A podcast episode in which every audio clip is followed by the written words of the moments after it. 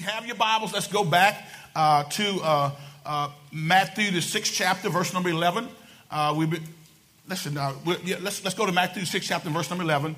Uh, we left off with our teaching on demonstration, right? We're talking about how to move forward in faith and how to be that church that God ordained and called for us to be. Can I get a witness?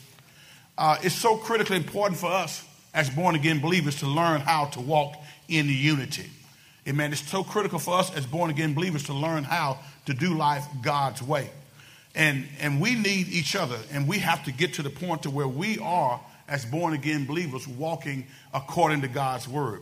So, Matthew, the sixth chapter, let's start back there, because we, we, we talk about the fact that Jesus is our model and example for authentic community, right? Jesus, what Jesus developed with his disciples is embodied in the word community, we said. Living in community with Jesus, the disciples follow his teaching and his example. Demonstration is point number five that we've been talking about in trying to get to the point to where we can see and follow how Jesus interfaced with his disciples.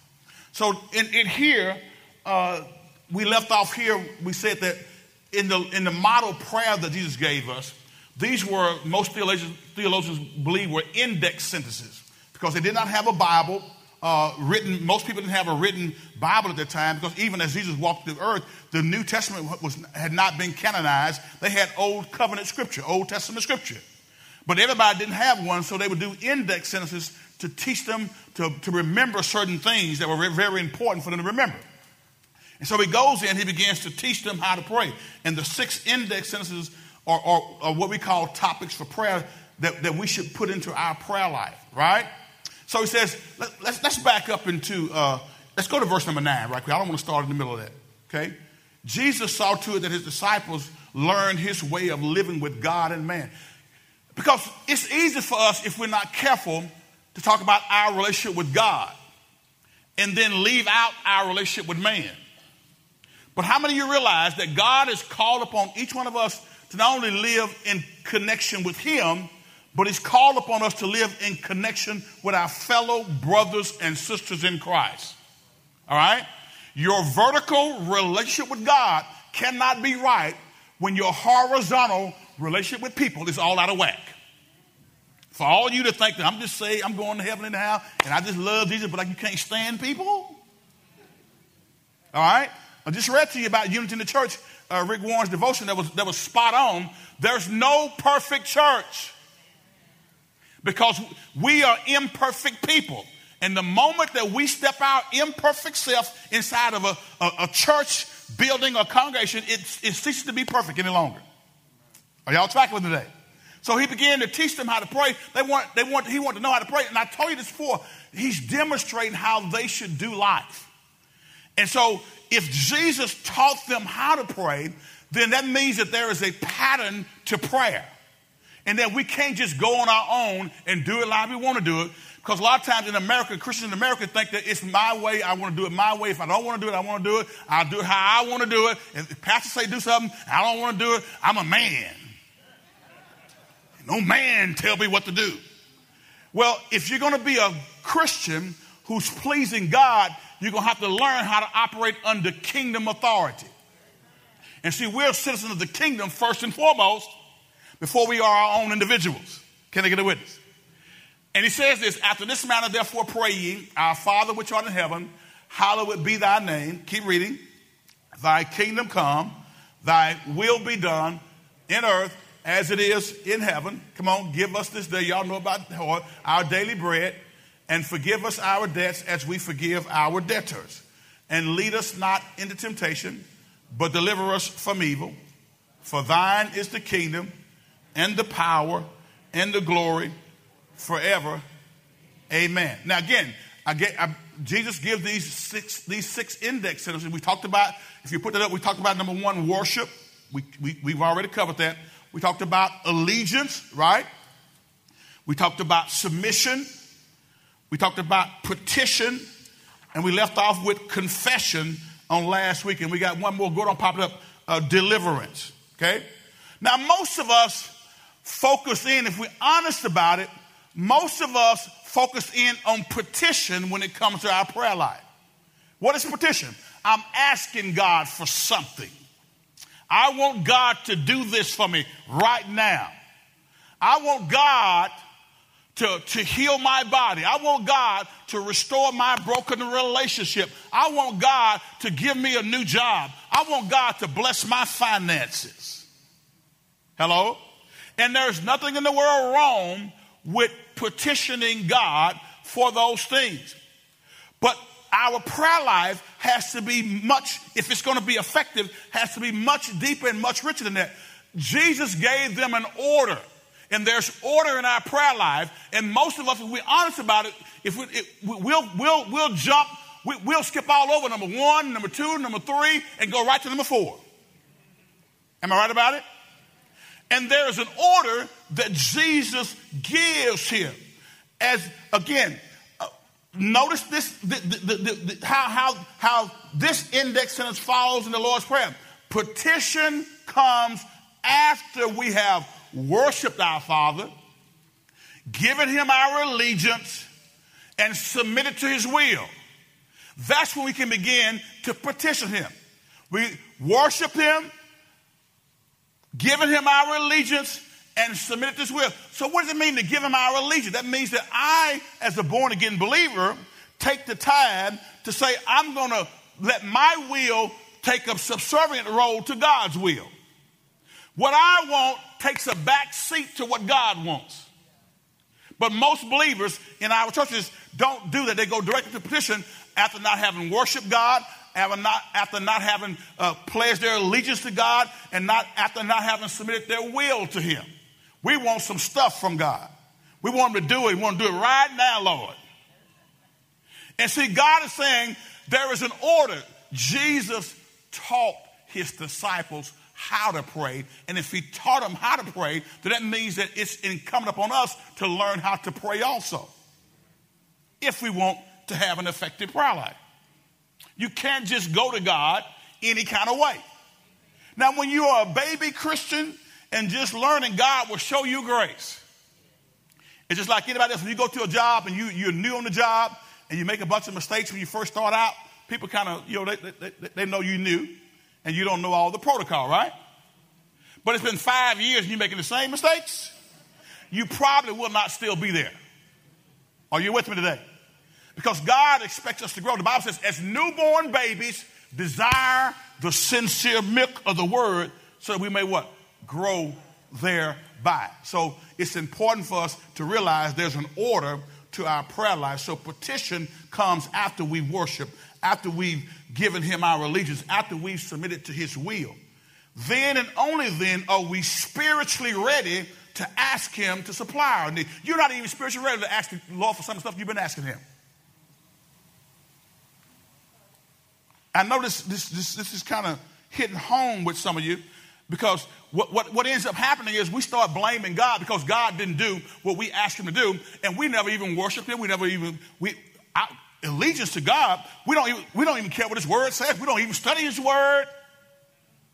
And God's word, God's will is in his word. We haven't submitted our will to his will. Go back real quickly.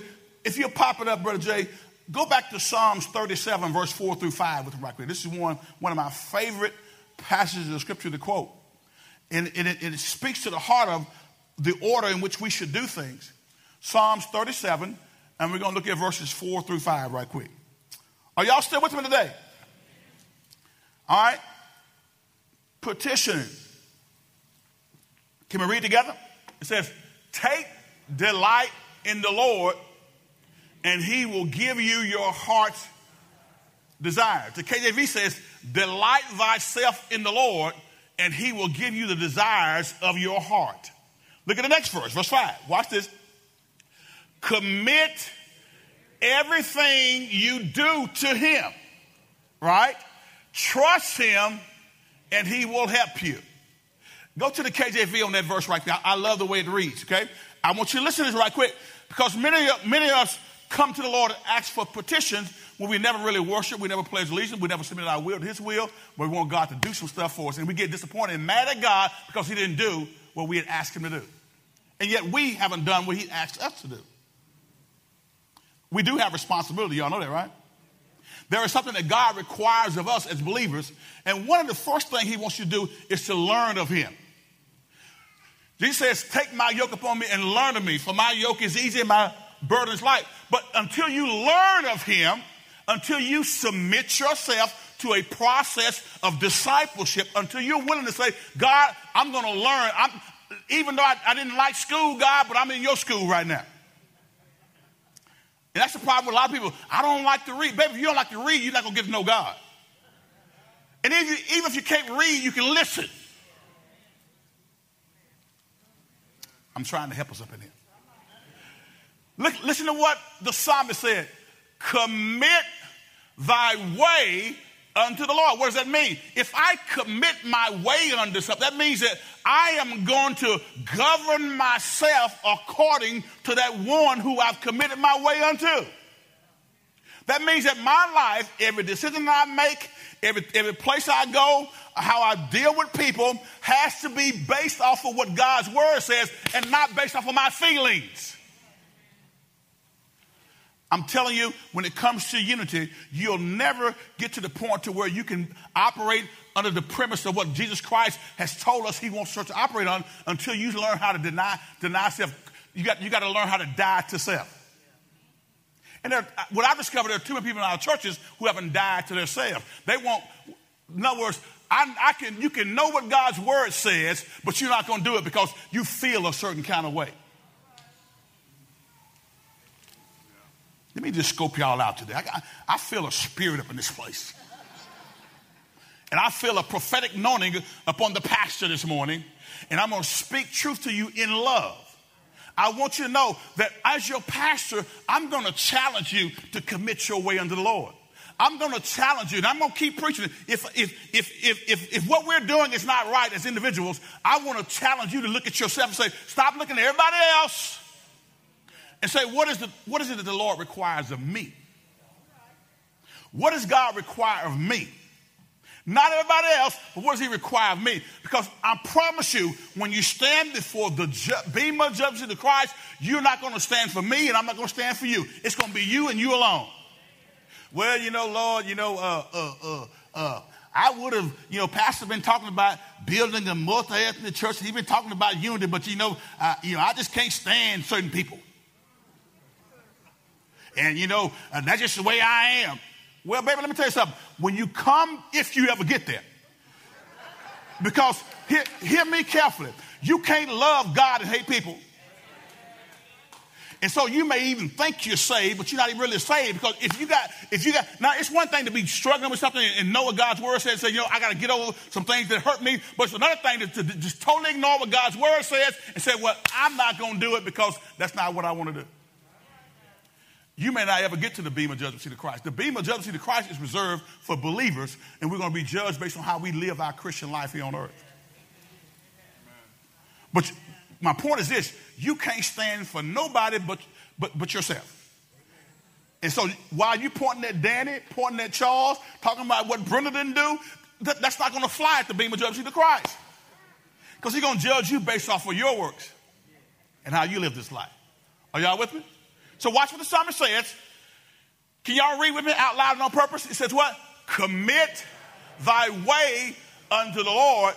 Trust also in, in him and he shall bring it to pass. Now, what is it? Back up, back up, back up. Delight thyself also in the Lord, and he shall give thee what? Desires of thine heart. Let's forward to verse 5. Commit thy way unto the Lord, trust also in him, and he shall bring it. It is the desires of your heart. He shall bring it to pass. So there's an order, guys, to receiving from God, and we cannot just haphazardly throw something up and say, God, just bless it. Now, again, if, if it's one thing if we're new in Christ, but some of y'all have been sitting there for a long period of time, and I'm gonna be honest with you, as your pastor, uh, uh, I love you, but I expect more from you.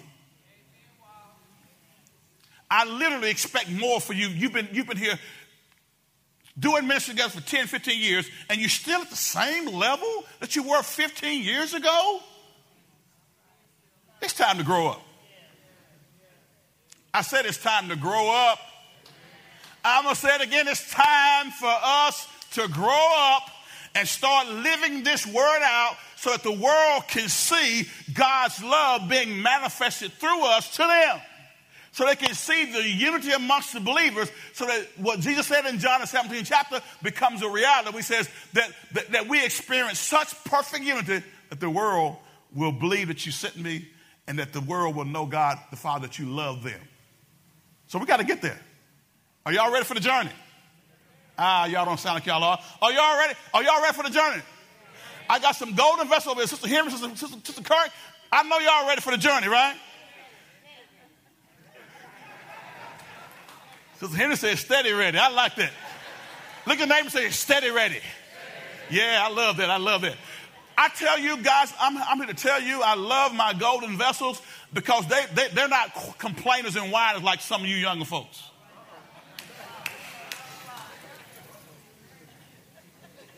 I told you I had a prophetic anointing on me. See, they learn how to persevere. They learn how to go through things. They learn how to not complain. Remember that song, I Won't Complain, years ago? Because the Lord has been good. They realize the Lord has been good to them. And they don't, they don't quit when, when things get a little, little, a little sketchy or things get a little tight or there's a disagreement. They don't walk away. They learn how to persevere. And some folks change church like they change shoes. Now, I'm not saying that God won't move you, but if you change in churches every six months because nobody's right, I just read to you that there's no perfect church, and you up in there, and it's, it's amazing how we can see all the faults in everybody else, but not allow God to deal with us in our own imperfections. All right, so I, I got to get so so so confession, petition. Uh, we got, we, we got to do some things before we get to that point of petition. God gives us our daily bread. I told you on last week, He doesn't give us our 10 year bread. There's a reason why He said daily bread. You, you know, uh, in Deuteronomy 8 and 11, uh, as, it, as the Israelites were ready to enter the promised land, God warned them, Beware that you do not forget the Lord your God. He constantly told them, Beware that you do not forget the Lord your God. Why were the Israelites in danger of forgetting God? because they were going into a good land. And if they were not careful, they would forget that God gave it to them. Can y'all go to Deuteronomy 8 with me, verse number 17? Watch this, watch this. I just want to share this with you as we, as we move down this, this ladder of index sentences. As Jesus taught us how to pray, He taught us how to pray. So if He taught us how to pray, wouldn't it be incumbent upon us to learn the pattern for prayer and learn the order for prayer? Maybe your prayers are not being answered because you got stuff out of order. You go straight to petition, Lord, I need. And God says, it's first worship.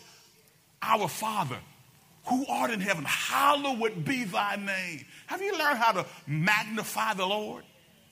I like what the psalmist says, Oh, magnify the Lord with me. Let us exalt his name together.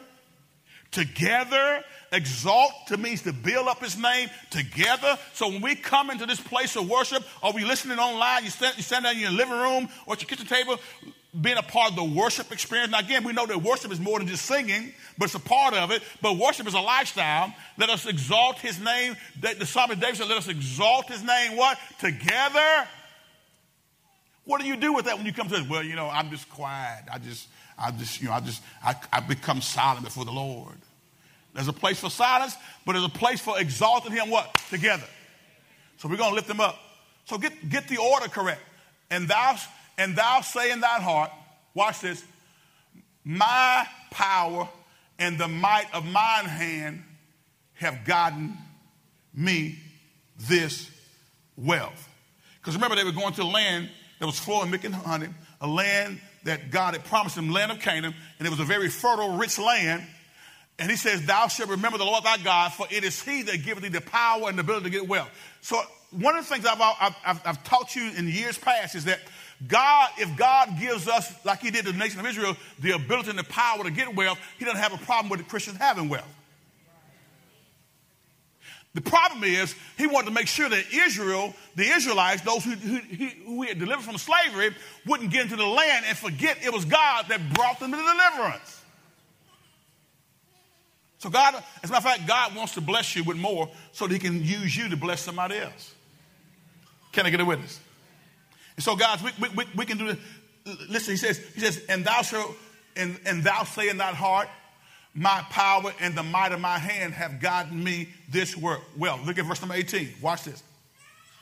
But thou shalt remember the Lord thy God, for it is he that giveth thee power to get wealth. That he why, why does God give us power to get wealth? Why did he give the Israelites power and authority to get wealth? Why?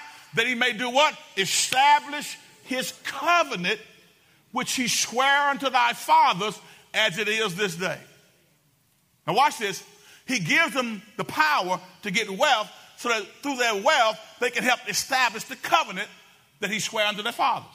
So every job you have, every, every source of income that comes in your hand, God gives it to you so that you can assist him in establishing his covenant in the earth realm. Are y'all tracking with me today?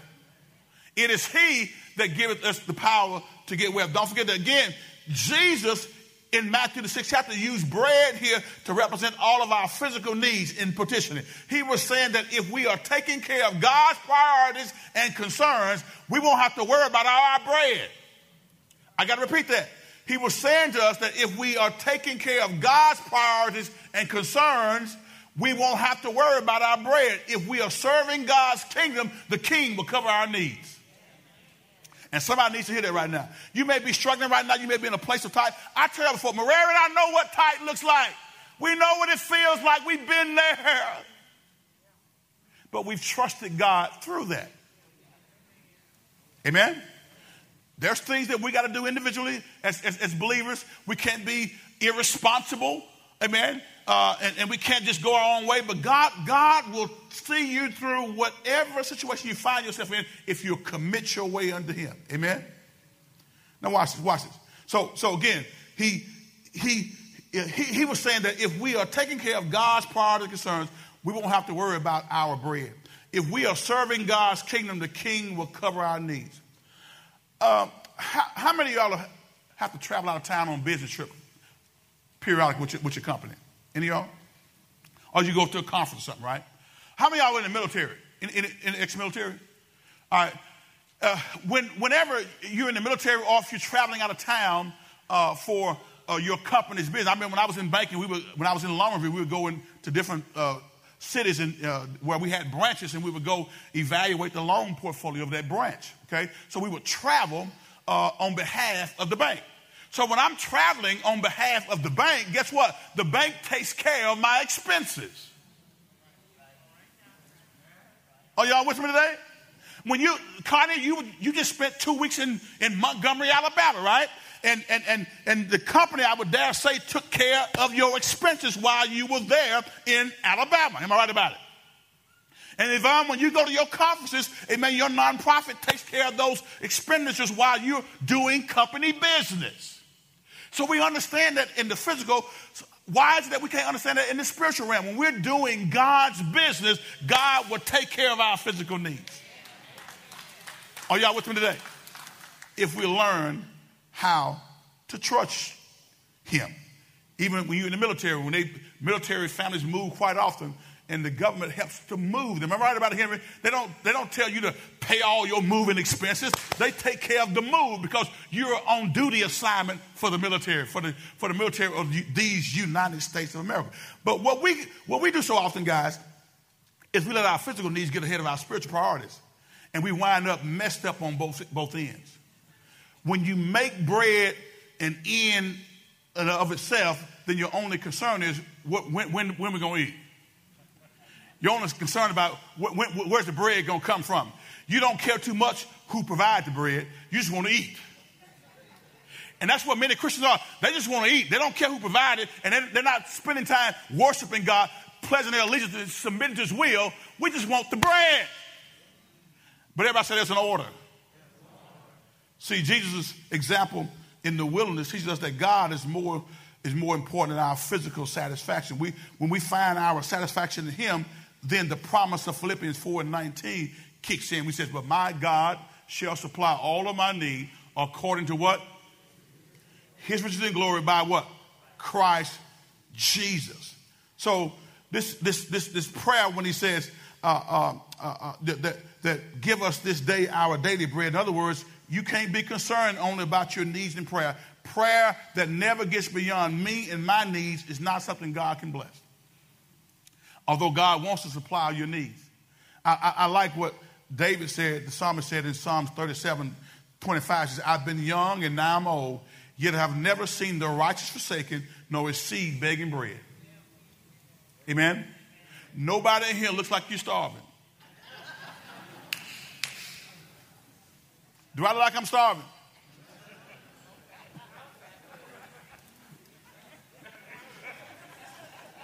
All right now, all right. Y'all, y'all going a little bit too far. Okay. I just threw it out there parenthetically, but now you, you, you making a joke out of it, okay? Watch, watch, watch your mouth. I'm just joking. Okay? All right, all right, petition. So, so, so there's an order, guys. Everybody say there's an order. The provision we are taught to pray for is supplied this day. Jesus emphasized the dailiness of God's supply. Okay, and again, the best example of that, if you go back and study uh, biblical history, is the, is, the, is the children of Israel in the wilderness. People were hungry, so God rained down a white, flaky system called manna. Manna was bread from heaven, and God's instruction was that the Israelites were only to gather enough for each day. All right, so uh, so enough for each day. So if they gather more than for than a day, the stuff would do what? Start to rot, spoil. Because what, what was God doing? They had been in slavery, guys, for 400 plus years, depending upon the Egyptians to feed them. And now God is trying to take them to the place of promise, but He had to get them out of that dependence on Egypt. How many know you can be delivered out of slavery but still have a slave mentality? Are y'all with me today? See, God could have delivered you, but you still are locked up thinking like you were when you were still in Egypt.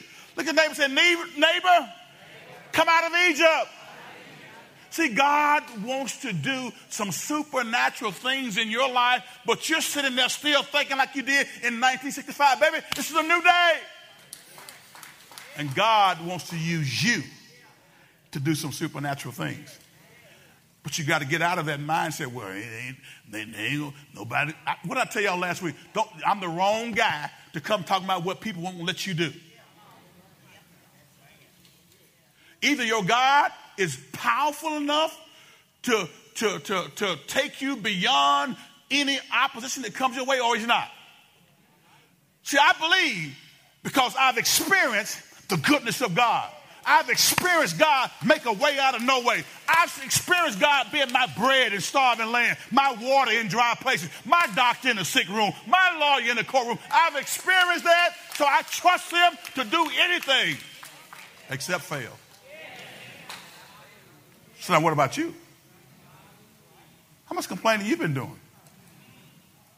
How much whining and how much focusing have you been doing on the opposition rather than the opportunity? See, here's what I do.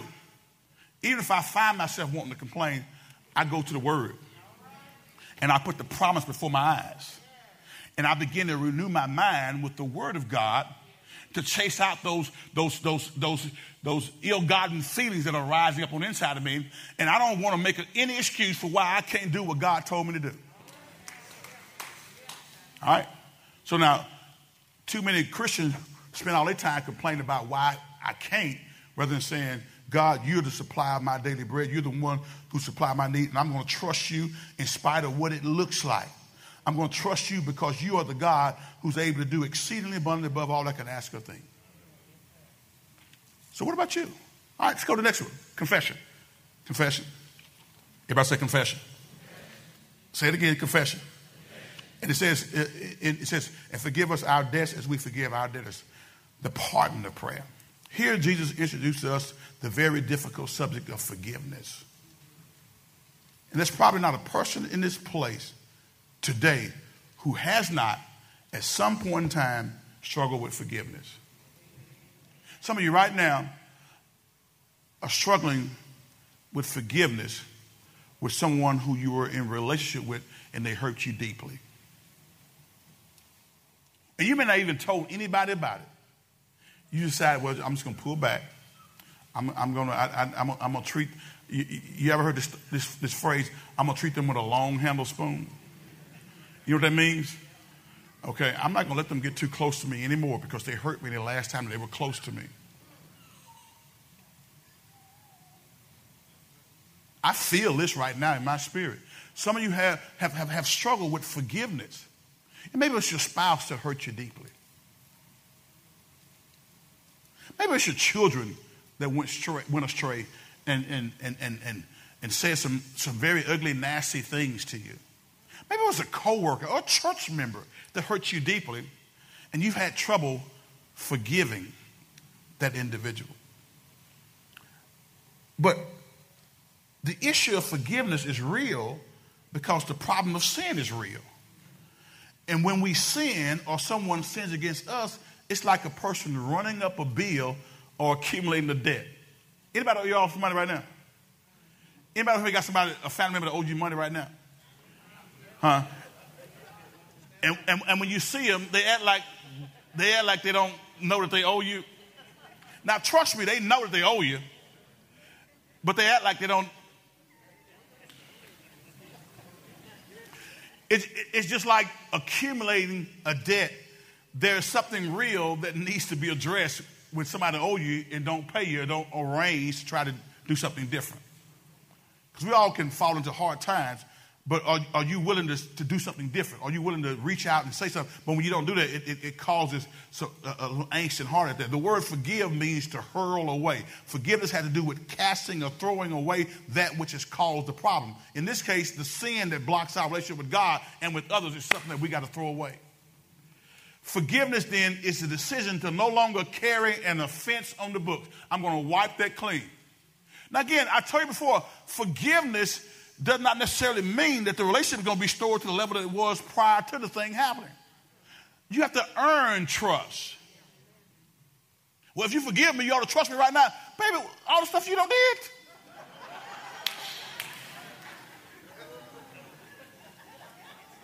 And because you just came and said, Well, I'm sorry. And you go back and do the same thing again, godly sorrow leadeth to repentance. If you are not repentant and keep doing the same thing, you haven't experienced godly sorrow. You just sorry you got caught. And you're just trying to make things smooth. But it's godly sorrow that calls you to turn away and walk in a different direction. Y'all with me today? So, forgiveness. Now, the fact that Jesus, can I just keep teaching on this for a little bit? The fact that Jesus taught his disciples to pray this way raises a theological question. This is a prayer believers ought to pray. But somebody might be saying, I thought that as a Christian, I was already forgiven. Why do I need to pursue forgiveness? Well, the answer is that the Bible teaches two kinds of forgiveness. Listen to it real carefully. There is the judicial or the legal forgiveness we receive when we trusted Christ as our Lord and Savior in the courtroom of heaven, guys, our sin debt was paid and our sin account was closed. Aren't you glad about that? I said again, in the courtroom of heaven, our sin debt was paid and our sin account was closed. When God forgave you, He took care of your sins, past, present, and future, so that your sins will never come up again before God with regard to your standing before Him. I need y'all to understand that, okay? This judicial or legal forgiveness. The second kind of forgiveness is relational forgiveness. And here's where we struggle, right? This is the forgiveness we are urged to pursue in 1 John 1 and 9. Uh, go, go there right quick. Go to 1 John 1 and 9. Can we pop that up real quick? See, cleansing the effects of our sin that cause a break in our fellowship and intimacy with our Heavenly Father. We gotta, we gotta go, we gotta do this. He says what? Can you read with me? It says what? If we confess our sins, He is faithful and just to forgive us our sins and to do what? To cleanse us from all what? From all unrighteousness. Read it with me again. If we what? Confess our sin, he's faithful and just to forgive us our sins and to cleanse us from all unrighteousness. You cannot go into the presence of a holy God with sin compiled all up in your life. God can't stand sin in his presence. That's why I thank God for the blood that washes away my sins. Can I get a witness today? So, so, so, First John 1 and 9, we see what, what happens when we confess, he, the blood cleanses us. God doesn't deal with us, uh, deal with his children as a judge, but as a father. Although the legal issue of sin is settled once for all, the relational issue of sin had to be dealt with regularly. Example, give me an example. I'm, I'm going to move to this next one right quick. We do this with our children, right? Legally, they belong to us even on their worst days. Can I get a parent, a mama, or dad say, Yes, Lord? Even on their worst days, they belong to us, right? Even when they're doing stuff that they act like they're not a part of the Jones family. I don't know who that is. Not a part of the Smith family or the Bartlett family. I don't know who that is. All right, are y'all with me today? Have y'all ever felt that way before? Sometimes my children do something like, wait a minute, who, who, you, who, who you? Who that over there? I don't know who that is. All right, so, so, so, but watch this, guys. Legally, they belong to us even on their worst days, but that doesn't mean they're always in good relational standing with us. Amen? When they mess up, we forgive them and restore the closeness. In the Lord's Prayer, we are asking God to remove the barrier of our sins, the, the barrier that our sins have erected between Him and us, and restore us to the joy of His favor. So that's when we're asking for that forgiveness. We, we have to confess. And the, last one is deliverance.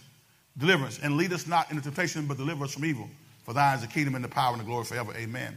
The last verse of this Lord's Prayer is the longest, and it's a great way to end this model prayer for Jesus' disciple. The question is often asked why would we have to ask God not to lead us into temptation? Is that something He might do? Well, guys, the point is not that God might lead us into something we shouldn't be doing, and we have to pray that He won't, okay? This is a request for divine protection in the midst of a fallen world, guys, that constantly bombards us with evil 24 7. He's, he's asking for protection from the time we wake up in the morning until we go to bed at night, and even while we're sleeping, you and I are in spiritual danger. The Greek word translated temptation here is actually a neutral word. It can be used negatively as a temptation to do evil or positively as in a test the Lord sends our way to strengthen and mature us. And we have to study the context to tell which meaning is being utilized. Take, for instance, let me give this example. I got to move on.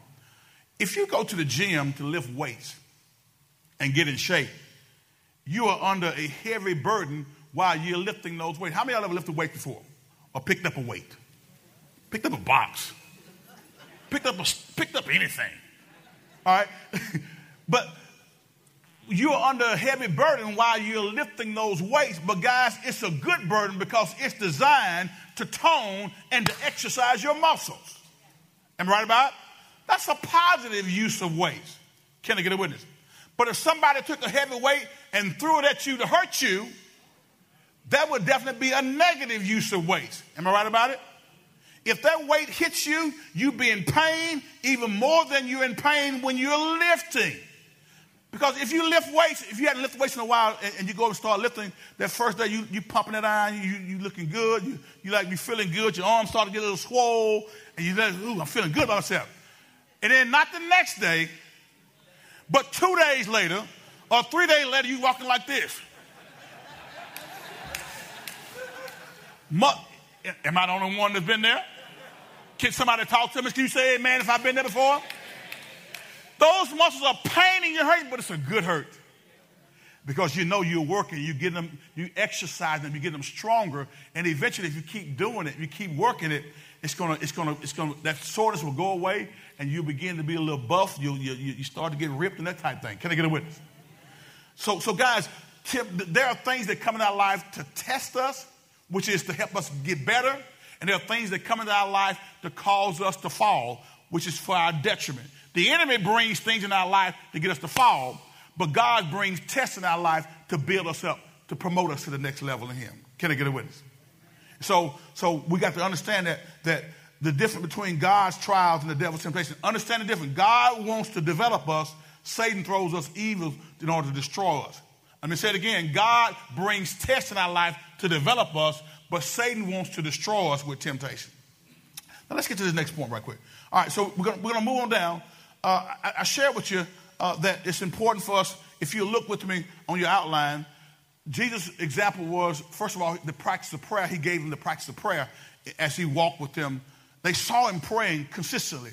There were many times that Jesus would have to pull away from them to get by himself to pray. And that's one thing I want to tell you. Have some quiet, quality prayer time. I mean, find you a place where your husband won't interrupt you, where your wife won't interrupt you. You're in there praying, and the husband to my, hey, you, you finished yet? Uh, you know, it's, it's, getting a little late now. You gonna get sleepy? You know what you promised uh, when you were. Oh, don't look at me like that. Don't look at me like that. Well, you know, you, you, you know what you promised when we. Uh, you, you said we were going to spend some time together. Now, listen, when, he, when husbands say spend some time together, he, he's not talking about reading the Bible.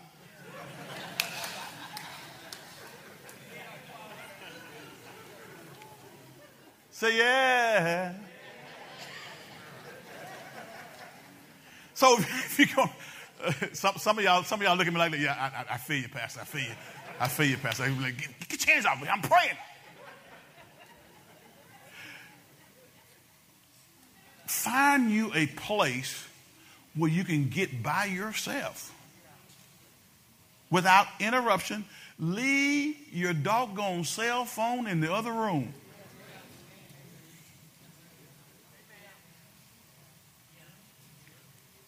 I've told you before, these things are good in their place, but they can be some of the biggest time wasters. Find your place where you can get before the Lord and be uninterrupted by your children, your husband, your wife. Because wives will come in there, wives will come in there too, interrupting husband prayer time. And asking them questions like, Do you want to go to the store with me? You know, wives don't just ask you, come go to the store with me. They, they, they phrase as the question, do you want to go? So if you say, no, I don't want to go, to her it's going to sound like you rejecting her. Come on, Laura Jones. Look at me. Talk to me, Laura. Talk to me, Laura. Uh, I, am I on the husband that's had that? Roger, I know you may have had that happen with Sister Mandy and some of y'all others in here. Any husband, some of y'all husbands scared. Don't, don't look at me, Pastor. Don't look at me. It's going to be hell when I get home. Don't, don't, don't call me out, Pastor.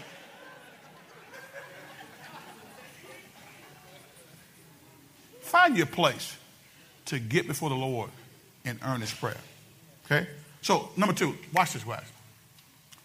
So they saw him demonstrating prayer. And there's a whole lot more, guys, I could unpack on the power of prayer. But but I, I gotta move. Here's this next part I know I won't finish this, but I got I got to get get you here because see, some of us don't realize.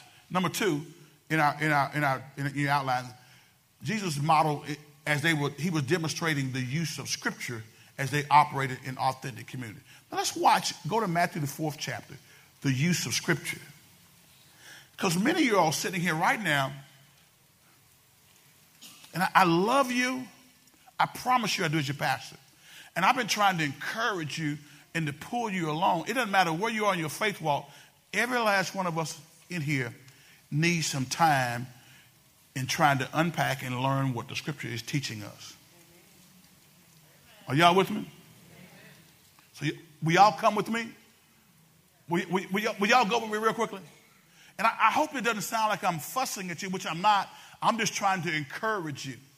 Because, see, somewhere along the line, the enemy has duped you, or your flesh has duped you into thinking that I don't need everything that the church is saying I need in order to grow in my faith. I don't really need people around me. I told you I was that guy. The Lord said, How are you going to minister to people and you, and you, you think you don't need people in your life? Understand what I'm saying? I'm not so insecure that I can't go eat lunch by myself.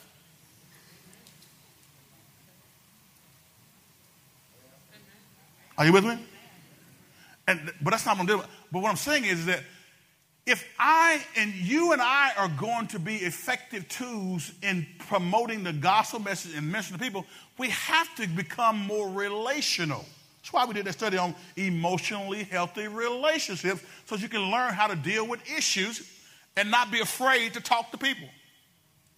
And there are many Christians who, who, who would rather be by themselves because they don't want to fool with people. Well, I'm telling you right now, you've been saved to fool with people. Look at your neighbor. Dare I say, baby, you've been saved to deal with people. I don't want to say fool. Fool would sound like they're just a problem. But we've been saved to deal with people. So let's, let, let's, let's look at the scripture, okay? The use of scripture. Jesus often demonstrated the importance and use of the Holy Scriptures in his personal life as he interacted with his disciples. And let's see this, this case right here. He would take great pains to impress on his followers the meaning of passages in the Bible. And he never ceased to use the scriptures in his conversation with them. See, see when I'm talking to you as a believer, I'm listening for what's, what's, what's, what's, what's your foundational uh, thing that's, that's giving you your theological construct? Why do you believe what you believe? And what I'm doing is I'm listening for you know, a, a principle, a precept, a command from the Holy Scripture that tells me you're saying this because you believe this because of what the Word of God says. But I'll be honest with you, many of y'all are telling me stuff that, that, you, that, that you feel and you believe because that's how you feel. And, and we all have feelings, we all have emotions, but I would tell you it is critically important that if you're going to run with Jesus and be a warrior for Christ and be a disciplined one, a disciple one, you must learn how to let the Word of God undergird your foundation and not your feelings and not your experience. Because if you're going to let your experience uh, uh, uh, uh, be the determining factor, then how can, I, how can I call upon you to counsel married couples, and, and, and when, you, when you get them before you, like, baby, I understand. I would have hit him with that frying pan too. Because my husband did the same thing five years ago, and I got a knife and I was after him. Now, I just sent you over there to counsel them, but you didn't have any undergirding with the Word of God. And so you moved by your emotions and your experience rather than what the Word of God says. So when I'm talking to people, I'm listening to see, okay, what's, what's their financial, or it's, it's, it's, it's, it's this movement that's got there now. Superiority, whether it's black or white. You know, there's a black superiority movement as well as there's a white superiority movement. And you that know the, the word of God know that all that's sin and it's against God's word. I'm going to say it again. It's sin and it's against God's word. Anytime you make your ethnicity above the word of God, you've made your ethnicity a God. And God said, I ain't going to have no other God before me. So whether you're black or white, you should be in the body of Christ and stop building up your ethnicity to the point to where it becomes a God. So I'm listening to hear what people's foundational truth is. Because either we're going to follow Jesus or we're going to do things our way.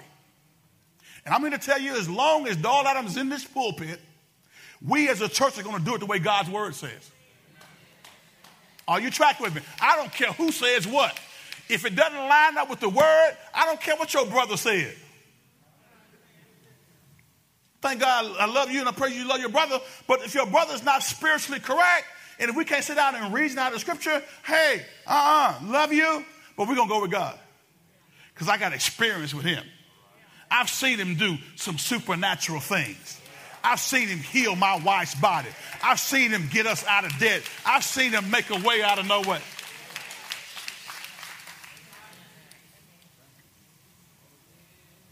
Won't he do it, Monica Harris? I had the pleasure, the distinct pleasure of going over to Monica's and Max on yesterday to do a note burning service. They just played off their house. Paid off a 30 year mortgage in eight years, not 22 years off. Won't he do it? And if he did it for Monica and Mac, they had strategy. They went out there and nilly willy spitting all out the tongue. Lord, come through, Lord, come through. They were tithers and givers of offerings. They were savers and investors. Some of y'all are waiting to make $200,000 before you do that. You start exactly where you are. If you learn to trust God at a minimum wage job, you can trust Him when you're making a million dollars a year. So we had we had a shouting good time on yesterday, burning that note. Just like we had a shouting good time two years ago when we burned a note on this building right here. Don't you tell me what my God cannot do. He's a way maker. I've, I've tried the man, and the man is all right. Oh, okay, okay, okay. Let me calm down. Because I know what God can do. See, listen, here's some of y'all follow folks who are articulate. They say a lot of good stuff and they just rapping and rhyming and diming and it makes you get up on your feet. But I'm looking at what's the result? You keep following these folks who, who can articulate and talk, but has it improved your condition?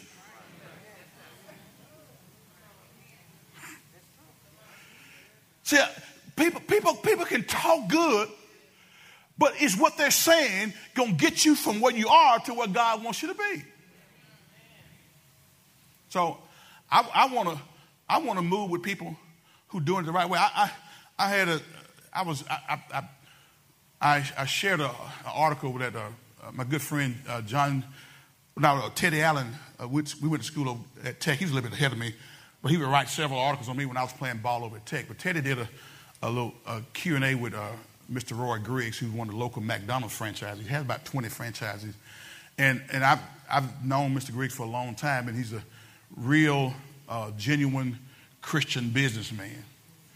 Uh, and uh, has helped a lot of people by giving them that first job. Are y'all with me? See, a lot of folks go around talking about stuff, but I want to I want to look at people who are doing something. That's okay to march, but at some point in time, you got to stop marching and talking with your bullhorn and start doing something. Tell me what you're going to do. Are y'all with me today? And when it comes to the things of God, it, it, it, boggles my mind how we get sucked into stuff that has no physical, spiritual foundation to it. But it's because many of us have failed to use the scripture in our everyday life. Look, go to Matthew 4th chapter. Come on, doggone it. My time's Matthew the 4th chapter, verse number 1. Can y'all go there with right quick? oh, Lord Jesus.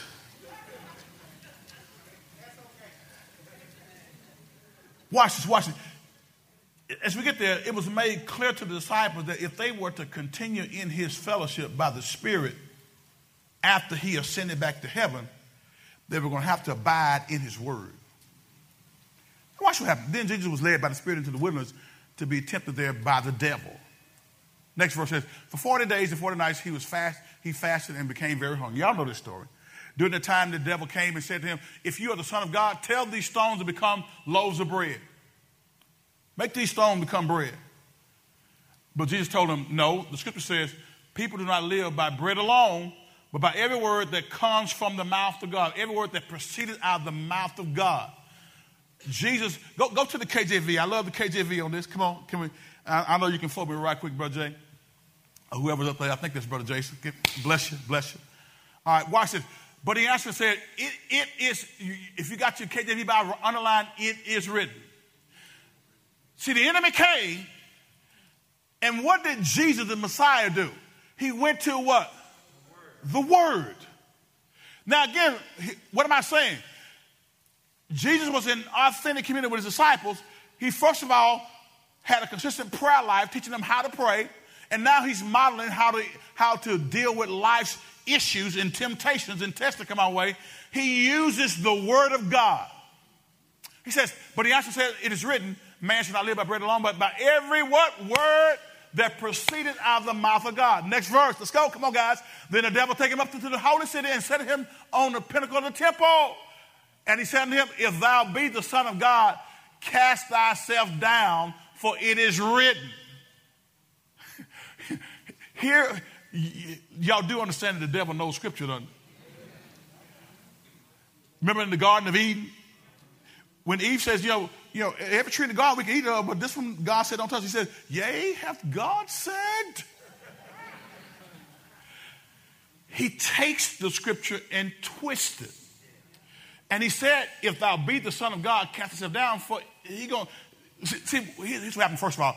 When he first came with the first temptation about you know, he'd been fasting four days and four nights. Jesus, the devil knew he was physically hungry.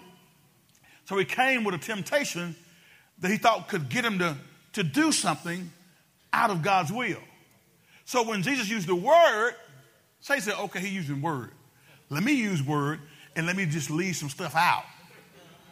I'm going to take word and I'm going to twist it. I'm going to take word and say, okay, we're superior to you because we are this ethnicity. And you're inferior to us because you're that ethnicity. I'm going to take the word and twist it. So whenever, let me ask you a question. And here, here's, here's all these, some of these folks who I don't understand where they're coming from. I know where they come from, but it's the devil. How is it that you can take something that when somebody, if somebody misuses the Bible, does that, does that mean the Bible is not authentic? Because certain slave owners used, took passages out the Bible to, to, to, to maintain control over slave, slave, does that mean that the, the inerrant word of God is, is no longer authentic because somebody used it for evil? No. They, they were wrong for using it the wrong way. But when you take the Bible in context, in proper context, study it, doing your proper exegesis so you can have correct hermeneutical application in the modern day, then now we can begin to grow in faith. It ain't the word that's the problem, it's the people that's the problem. God's word is perfect. And we're going to stand on it. So the devil sees him stand on the word, so he says, I'm going to use scripture and I'm going to twist it. He says, and he says, If thou be the Son of God, cast yourself down, for it is written, He shall give his angels charge concerning thee and in their hands they shall bear thee up. Lest at any time thou, that, thou Satan is quoting this stuff. Lest at any time thou dash thy foot against stone. Come on, let's go, guys. I'm out of time. Jesus said unto him, It is what? Written again. Jesus keeps going back to the word to deal with the enemy. Are y'all with me? Thou shalt not tempt the Lord thy God. Watch this. See, see that, that, again, I get this illustration all the time. God is your protector, your provider. But if, if a car's coming down that road 75 miles an hour, don't you jump in front of that car. The Lord is my protecting my provider. We will be funeralizing you here next Saturday. Don't tempt the Lord thy God. Some of us have been doing that. Again, the devil taking him up into the exceeding high mountain and showeth him all the kingdoms of the world and the glory of them. Watch this and said unto him, All these things will I give thee if thou fall down and worship me. Now understand something. Jesus already knew that he came, he was sent from the Father to the heaven, from heaven down to earth, to offer himself as a sacrifice for the sin of the people. And Jesus already knew that he was going to establish his millennial kingdom after the, the seven year tribulation period. All you Bible prophecy people know that. that. There is a great tribulation that's coming and Jesus Christ, the church is going to be wrapped up out of here. Then the seven year tribulation period will take place. And at the end of that seven year tribulation period, Jesus Christ will come back to the earth to establish his millennial kingdom. Jesus already knew that. So what does, the, what does the devil do? Okay, I tell you what, I'm I'm gonna offer this because if, if you go with me, you can skip all this going to the cross stuff, and you can have this kingdom right now. See, the devil gives try to give you a shortcut to do things. Uh, well, I'm not going to do the study. You know, I'll just, I'll just, I'll just, I'll just I'll just do the Cliff Note version. Oh, I'm not going to do this. I'll just, I'll just, I'll just keep doing it the way I've done it. You know, God, God, God, God's got me. Pastor, you, you, you want us to become disciples? I really don't want to become a disciple, Pastor. I just want to come to church. Pastor, why are you why are you constantly pushing us to get better, to grow in our faith? I just want to be, I want to do me. You're in the wrong church. I'm telling you, you're in the wrong church because I'm going to keep pushing you to be the best that you can be in Christ Jesus. And I know you can't do that just doing life the way you want to do it. Hello? Do you still love me? Have I become your enemy because I tell you the truth? Okay. I just want to make sure because some people don't like me when I tell the truth. Because now you, you should, see some of y'all simply think, well, he's talking about me. If the shoe fit, now I'll grow out of it. Don't wear it, grow out of it. And he said to them, All these things will I give thee if thou fall down and worship me. Come on, I got to go. Watch this. Then Jesus said to him, Get thee hence, Satan, for it is what? If you don't know what's written, you're going to be at a distinct disadvantage when the enemy comes to attack you. You don't know what's written. Oh, oh, um, oh, Lord. No, no, no. What's written? What's written? How do I deal with this temptation? This woman is coming at me, and there's obviously a mutual attraction. Come on, brothers. You you kind of know, you've you've kind of sensed and you felt that there was a there was something there. She lingers around a little bit long after the meeting, and you do too. Oh, you something I want to discuss with you. You, know, you, you linger around, and then all of a sudden you find ways to run into her. Come on, Christian man. Come on, Christian woman. You find ways to, to interact with him or her.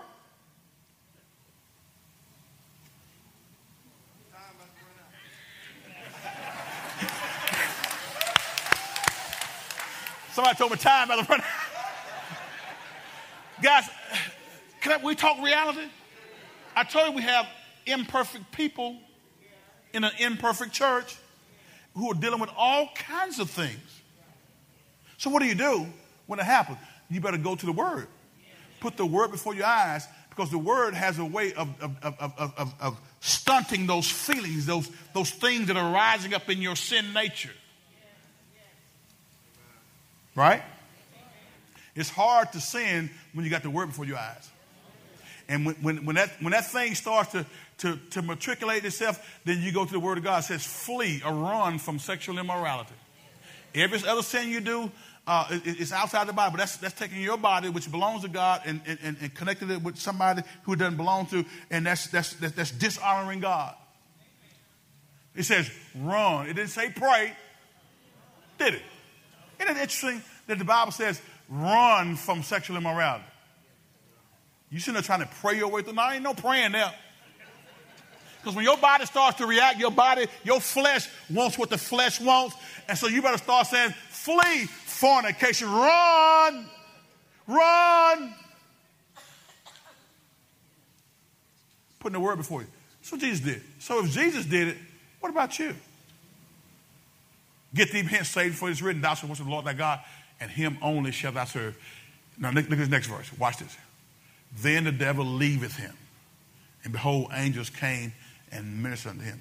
Jesus consistently used the word of God as he interfaced with his disciples. And what I'm telling you as your pastor, I'm going to help equip you to be able to have the Word of God before your face. You're not going to memorize every scripture in the Bible, but you all know basic scriptural principles. principles. You ought to know what we teach about marriage. You all know what we teach, what we teach about finances. You all know what we teach about uh, spiritual giftings. You all know what we teach about how to deal with the devil. I mean, all, everything that we, we, we deal with life issues here. Amen? How to deal with your mother in law, how to deal with your father in law how to deal with your in laws, how to deal with your cousin, your family. We talk about that here. And we give you a scriptural base for dealing with it. I want you to be able to say, It is written. This is why I did this. It's written. Over here, Paul said this as he wrote to the church of Corinth. This is why we deal with this this way. I don't want you to keep telling me, well, you know, I just I just feel. You feel what's driving your feeling most people's feelings are being driven by their past experiences. And I want you to become a man of principle, a man of word. Jesus did not say, I feel. He said, what? It's written. So we'll unpack some more of that next week. Jesus used the scripture, and the disciples saw him using it. And we're going to be a church that stands on the Holy Scriptures. We're going to be a church that, that's seeking to fulfill God's plan for his church. And if you don't, if listen to me carefully, if you don't want to be a part of that, I bid you Godspeed, love you. Go somewhere where they're going to preach hate. But we're not preaching hate around here. Did y'all hear me? We're going to preach the love of God that's available for whosoever will. Let it come. I, the old folk, you say, whoso never will. Let them come. Let them come. So it doesn't matter who you are, what you look like on the outside, you are welcome in this place. And if you can't handle it, bye, Felicia. Love you, but I can't go with you. We're going to stay with the word. Every head bowed, everybody close.